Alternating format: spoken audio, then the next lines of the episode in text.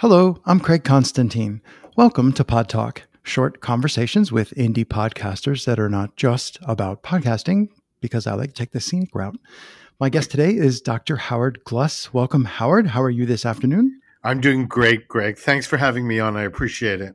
Oh, I appreciate it myself. This is like off the charts. The part before we pressed record was really good.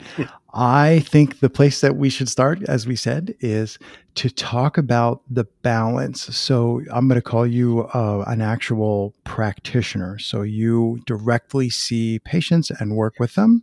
Right. I'm a clinical psychologist. Right. And you're also a podcaster. So yes, exactly. Like, so I have yeah. two lives going on: entertainment and and yeah. psychology. so your podcast um, talks to experts on on various topics, and, and we, you know, I'll let you dive in there about what your show's about. But the question that came to mind was, how do you? I'm going to say, how do you rationalize? You have to balance your time between these two things. You can either directly see people and directly help them, you know, one on one, basically, um, or you can work on the podcast, which probably has a bigger ripple effect, but you're not trying to directly help a person. So I'm just, what are your thoughts on how you balance your time between those two lives? Well, I, I, don't think of them as mutually exclusive. I think of them as interconnected. So, for instance, when when I'm seeing patients, my focus you don't have to lean into that so close. You can just relax because when I, oh, okay. When I see yeah. patients, um, when I see patients, you know, a lot of times my sense is I'm there to really be present for them. Hmm. And it's not about me and it's not about my self expression. It's about being of service to the patient and trying to help them as much as possible. When I'm on podcasts, I feel, oh, here's my opportunity to actually express myself and make it about me, make it about Howard. So I try to balance the two. And we know it's impossible to ever have a perfect balance, but it seems like one feeds the other. So if I'm happy podcasting and it gives me a sense of creativity and self expression, mm. I'm going to feel more present in my sessions with clients or patients. So that's how I, I try to balance the two. The focus is different. Hmm, that's brilliant. Um, do you ever find yourself? I didn't say it too close to the mic. I really hate to interject and be like, back up, but you were great. And then you're like, you got excited. You're blowing my doors off. Um, I'm wondering. Well, what um, reminded me very quickly is so for a few years, I did a show on KBC radio. And on the radio, I had to keep my. Oh, yeah. It's an SM7. You have to be like right, on top against, of the right mic. up against the grill. Yeah, exactly. because it gets the condenser mic. Um, so. Fortunately, listeners are podcasters. So they love that stuff too. We, should, we could talk about that for 20 minutes. Right. Um, um, so we didn't mention that in your clinical practice that you work with people or uh, grammar, Craig. You you work with addiction. That's your specialization, your specialty, helping people with addiction. So, tell me a little bit about maybe the kinds of like well, I'm going to say maybe the sorts of breakthroughs that you see people making. So, like your definition of success is when somebody is able to mm, overcome an addiction or understand their addiction. I'm I'm throwing questions in your mouth. Um, yeah, I think that you know it. Well, first of all, being sober is usually the success of overcoming an addiction. Right. So that's very important to be able to do because you can't be in two worlds at the same time. You can't be actively in an addiction, whether it's a behavioral addiction like gambling or sex, and um, not be in an addiction, if that makes sense, or if it's drugs or alcohol. So on some level, you have to decide what world you want to be in because you can't do both. And I always say to clients or patients, you don't see a lot of people when they win these big awards saying, I want to thank my drug dealer for getting me to this place. um, and if you get to live long enough, you can't just keep abusing yourself that much. Right. So to me, success, you know, addiction is very compulsive. And that's why it's called an addiction. And if you're out of addiction, if you're out of disease, when I try to treat people, I like to look at two aspects of them. I like to look at them as a person, and then I like to look at their addiction. The addiction to me is the disease part, and the person is the person I'm trying to get a handle on because mm-hmm. that person gets lost in the addiction. So mm-hmm. once you can normalize someone, in other words, if they've had a detox or they've been sober for a while, if you can get that same person to start just working on their stuff, start discovering aspects of themselves that are separate from the addiction, things they feel passionate about in their life, chances are that eventually, this is the hope, I'm crossing my fingers, this is the hope, that eventually they're going to create a life that they actually like. Doesn't mean hmm. it's going to be easy, but they're going to like it and they may not want to destroy it with addiction. So, as a cliche, I would say if you're living a life that you really like and you feel passionate about it and you can handle all the stresses of it and have the support system around you that you need to keep it going, whether it's a good therapist, friends, whatever it is, AA group, I think then you've created a lot of distance from your addiction. And that's always going to be part of who you are, that addictive personality. But you can, it's like turning the powers of evil to good. You can mm. use that obsession and channel it in something very positive for yourself. Mm when we were talking before I started recording, I asked you just because I like the sometimes I just grab two random things and smash them together, and I grabbed podcasting like as as a cre- as a creator of podcasts, um, podcasting. I don't I didn't think that it felt like it was particularly hazardous. Like my understanding of certain hard drugs is like you, you don't want to mess around with that because that's pretty physically addicting, pretty right. darn quick. So podcasting does to me doesn't feel like it's dangerous in that sense of addiction. But then when I started to think more about some of my behaviors around obsessing over perfection, about how every episode has to have a really great summary and a really great, eh, I'm like all these.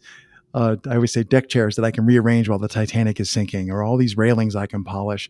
And then I began to think, oh, maybe podcasting really can be addictive. And I'm I'm just wondering if you point your um, your in your inquisitiveness about addiction and look at your own the way that you podcast are there things about it that you've chosen okay i'm going to stay away from that because i feel like that could be a road to obsessing um, and possibly becoming addicted well, i think you just gave us the answer if i stay away from the road of having it perfect or you know even for uh, about for th- a few years i did a radio show here in los angeles on kabc and i remember when I and I've done radio on and off for about seven years as a psychologist, and I remember, you know, every time, and I do this every time when I start getting back into radio, I'll plan mm. out the whole, you know, I'll take notes and plan it all segment, out, right? do all that stuff like that, and then it goes to notes that are almost scripted to talking points to hey, what's your name? Let's just riff on the subject because I'll gain the confidence. But I think the more you can stay away from that obsession and get some free will and just relax into the process, not worry about being perfect, um, I think the better off you're going to be. Hmm. I would agree, but I'm not nearly like I'm not credentialed. Oh, yeah, I would agree. That's what works you know, for me. Stay away from well, the like parts. You, that's a great point. Like you said, it's an ideal doesn't mean we're not constantly working at it. Yeah. Yeah. I looked at your, um, when I looked at your show, um, Engaging Minds. Uh, so it's, is it Engaging Minds with Dr. G or Dr. G? It's Dr. G Engaging Minds. Engaging Minds. Uh, when I looked at it, I, the first thing I do is I go like, how many episodes does this person have? I'm like, okay, you've done over hundred episodes. So you're beyond the, what am I doing flailing phase. and you've gotten to the point where, from what I heard, you're no longer hypersensitive to does this guest exactly fit the giant painting that I'm trying to make? And you're more, this is interesting. I'm going to go down this rabbit hole with this particular expert. So I, I'm just wondering, does the does your work in podcasting get meta about podcasting like in your own head or do you feel like i'm podcasting about hmm, I don't know if psychoanalyst is the right word to use, but like, do you feel like podcasting for you is about your psychology work? Or do you feel like podcasting turns into like this self referential? I'm using my podcast to work on and talk about podcasting. Does that make sense? No, I think for me, my podcasting work is about my psychology work. It's just an extension of who I am. It's just a different arena I'm playing in. So I may play it in the office, as we talked about earlier on clinically.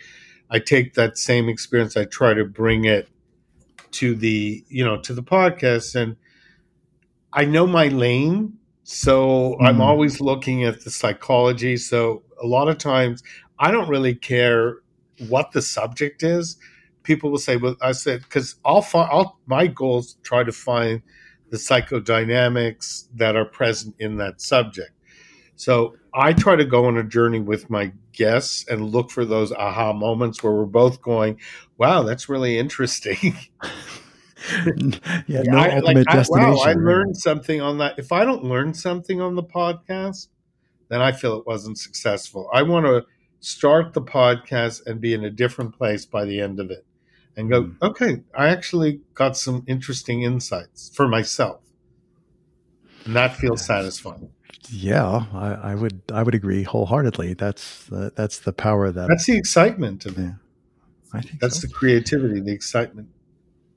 Mm, let's let's turn completely left because I totally want to get to the audio topic. You know where I'm going. This has nothing to do with what we've been talking about, but we started talking about.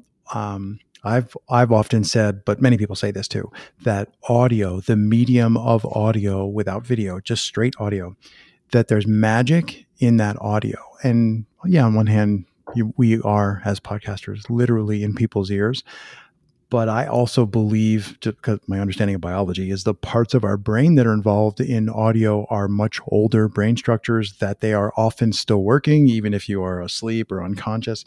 Um, so I think that maybe hints for me that hints at audio is is really special in like a privileged sense.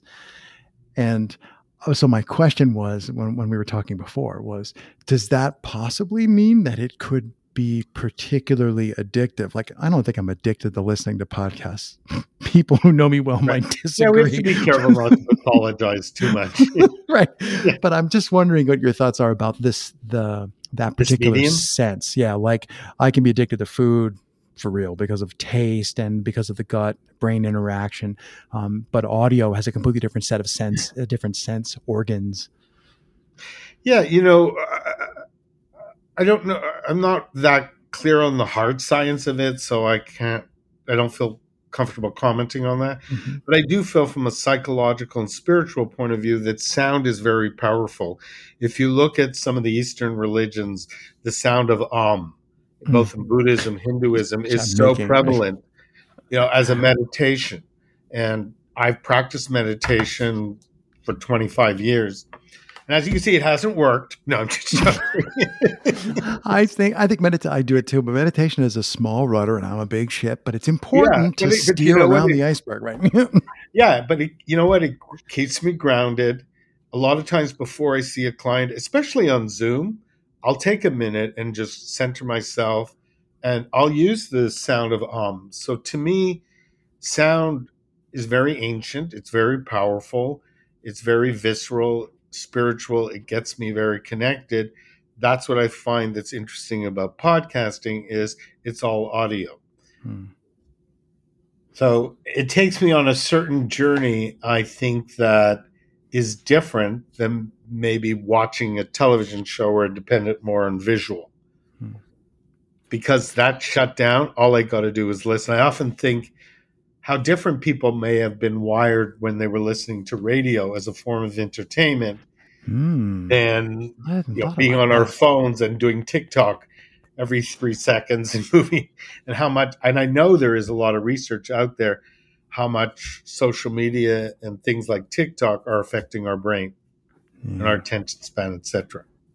Yeah, I, there were so many things there, but that's a good point about I hadn't really thought about the historical uh, to this I don't want to say the milieu, the social surroundings right. of the radio, you know, as the thing in the middle of the living room, um, where it only was audio. And I have listened to um, uh, War of the Worlds. Is that George? Is that Orwell?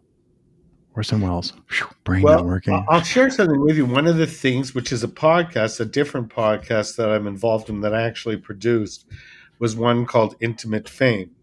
And it is solo one person shows written by Scott Edward Smith that f- are like old radio dramas. Mm. And they're audio, we call we call them audio dramas. And one of the things I was very attracted to was the sense that it felt like it was very intimate. Like it felt like I had to to listen to these episodes, and they're one person shows.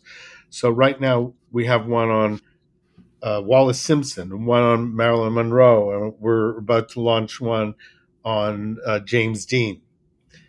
But the reason it makes it so intimate is because it's all focused on these one these characters talking about their lives from their perspective in a very intimate way. So it's all audio. So it's an hmm. interesting way of presenting their stories.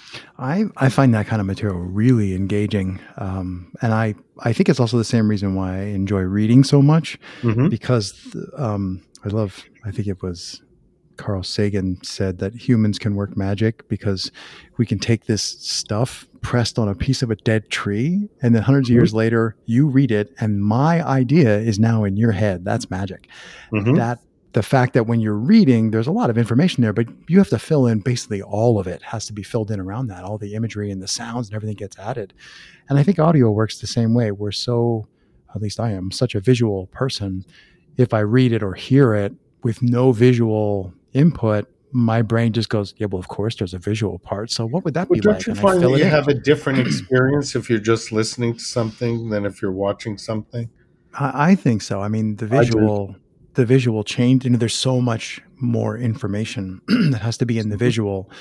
So you know, there's a reason that it isn't just a screen of snow on the average YouTube video. There's visual right, exactly. information too. I mean, there are certainly situations where, yes, put the graph up, you know, because it's easier to, you know, that's worth a mm-hmm. thousand words. Um, but even then, I've I've read things where I'm like, that could have been a really simple photograph, but the the storytelling involved in painting that picture metaphorically really is interesting.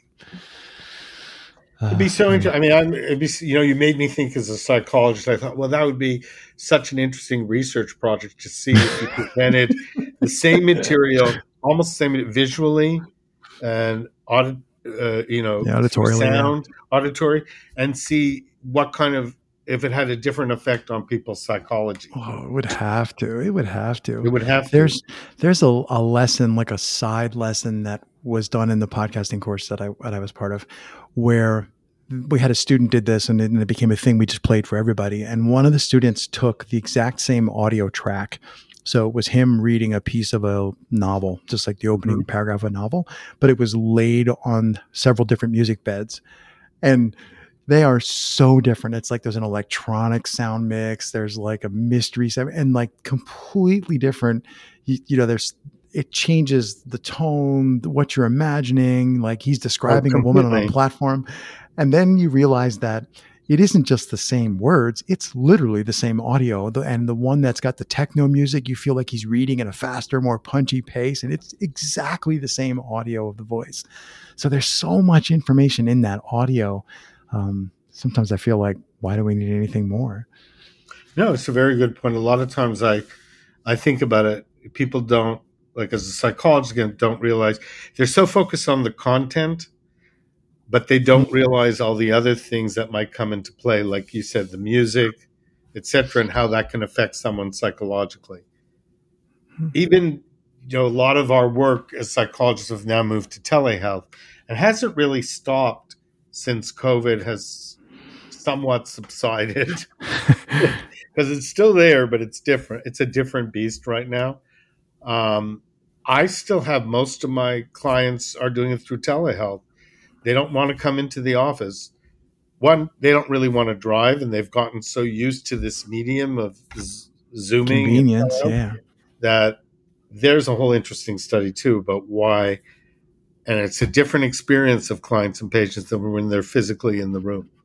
Yeah, I, I would have to imagine having only ever done, having only ever been a patient of that type of psychoanalysis virtually, I would have to imagine that if you go to the physical office, it's going to be much more of a controlled environment because like mm-hmm. you know like as the as the uh, person in the chair or the what do you call the, the person driving the therapist right come on craig as the therapist if you you, know, you look you look through the zoom and you're like well uh, there's half your problems right there like, right you, or you have to tell a yeah. client can you put your phone down? Yeah. Can we focus? But in, I'm, now I'm wondering maybe that actually people. is helpful because because you can see like if if I come to your office, I could really I mean, I don't know, I could be a different person, but you don't get to see me in my normal. It's like going to the animal in the zoo. You're like, oh, yeah, I'm, I'm, I'm not doing so bad this week, doc. You know, and then I leave no. and I go back to my normal chaos. So maybe in some ways having telepresence uh, lets you really look in the actual fishbowl. Yeah, I think each one of them has different sort of positive and pros and cons, if you want to put it mm. that way, and different attributes. But they're di- they are definitely different animals. Hmm. What do you? As a therapist, it's a different experience. Hmm. It's very different seeing someone on a Zoom meeting than it is seeing them in person. What's what's maybe some of the differences? Well, I know talking to other psychologists, we all talk about how really tiring it is to be focused on a screen all day, hmm. and you don't get all the body language that you might get otherwise. You know, you know, there's a lot that happens. Even the way I know, very subtly. You talked about music. For me, letting someone into my office and walking through the door and how they decide to come in will tell me a lot about them. Mm-hmm. who they are and what they focus on and what they might look at in my office. Oh look at that painting or that. So there's certain subtleties i'm missing. I actually find it easier if i've seen someone for a while personally to then see them through telehealth because i already have a sense of who they are.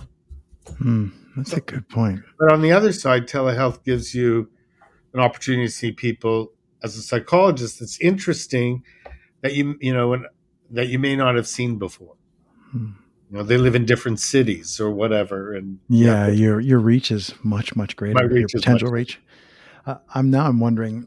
so now, if we think sure. about podcasting, let's, yes, let's jam that. Way. Go back to I'm podcasting. Here. Well, no, you can be here just to be about about psychology, but as a as podcasters now i'm wondering okay so we're in this audio only medium. There is a whole discussion about video podcast but we're in an audio only medium and it's one way. And if i'm trying to accomplish you know whatever my show is i'm trying to accomplish some goal. I'm trying to entertain make somebody laugh. I'm trying to actually help them. I'm trying to share you know facts whatever it is. Now i have no feedback. And i'm, I'm just wondering what i don't want to say because i don't want to make everything be a disease, but what extra difficulties am I maybe facing as a podcaster that I don't realize because I have chosen to not have any feedback? You see what I'm saying? My first thought is that probably the biggest obstacle is that we do this as human beings. We make assumptions about things a lot of times with very little data or information. So we start second guessing. And if you're not getting enough feedback, you may start making a lot of assumptions that aren't necessarily true. So you want to be able to be very careful about that. And we'll base it many times on our own psychology. So if we are insecure about a certain thing, we might interpret everything from that insecurity into our assumptions. Oh, they didn't like the way I spoke. Oh, they, whatever it is, they don't like, I'm not smart enough. I'm not this enough. So not having that interaction, that I think that's could be a really big danger because hmm. we always want to complete a thought, even if if we can't, we'll make up stuff just to complete it. Busted. Are we allowed? Are we allowed? Are we allowed using certain words? yeah, you can use any fucking words you want to use. Well, yeah, we might make that. up a bunch of shit just to make us feel complete because that eases our anxiety. Yeah. And then you go, Uh, that's not true. Yeah. but it doesn't matter. I feel better. that's that's a, I was thinking about the the mirroring aspect in conversations or in good conversations. Part of what helps guide me, you know, me could be anybody who's talking, but helps guide me is seeing how the other person's reacting. If I'm I think I'm talking about something innocuous, but they're becoming triggered, I'm like, oh, I can. Well, I wasn't expecting. I'll that. adjust my communication. dial yeah. that back, right?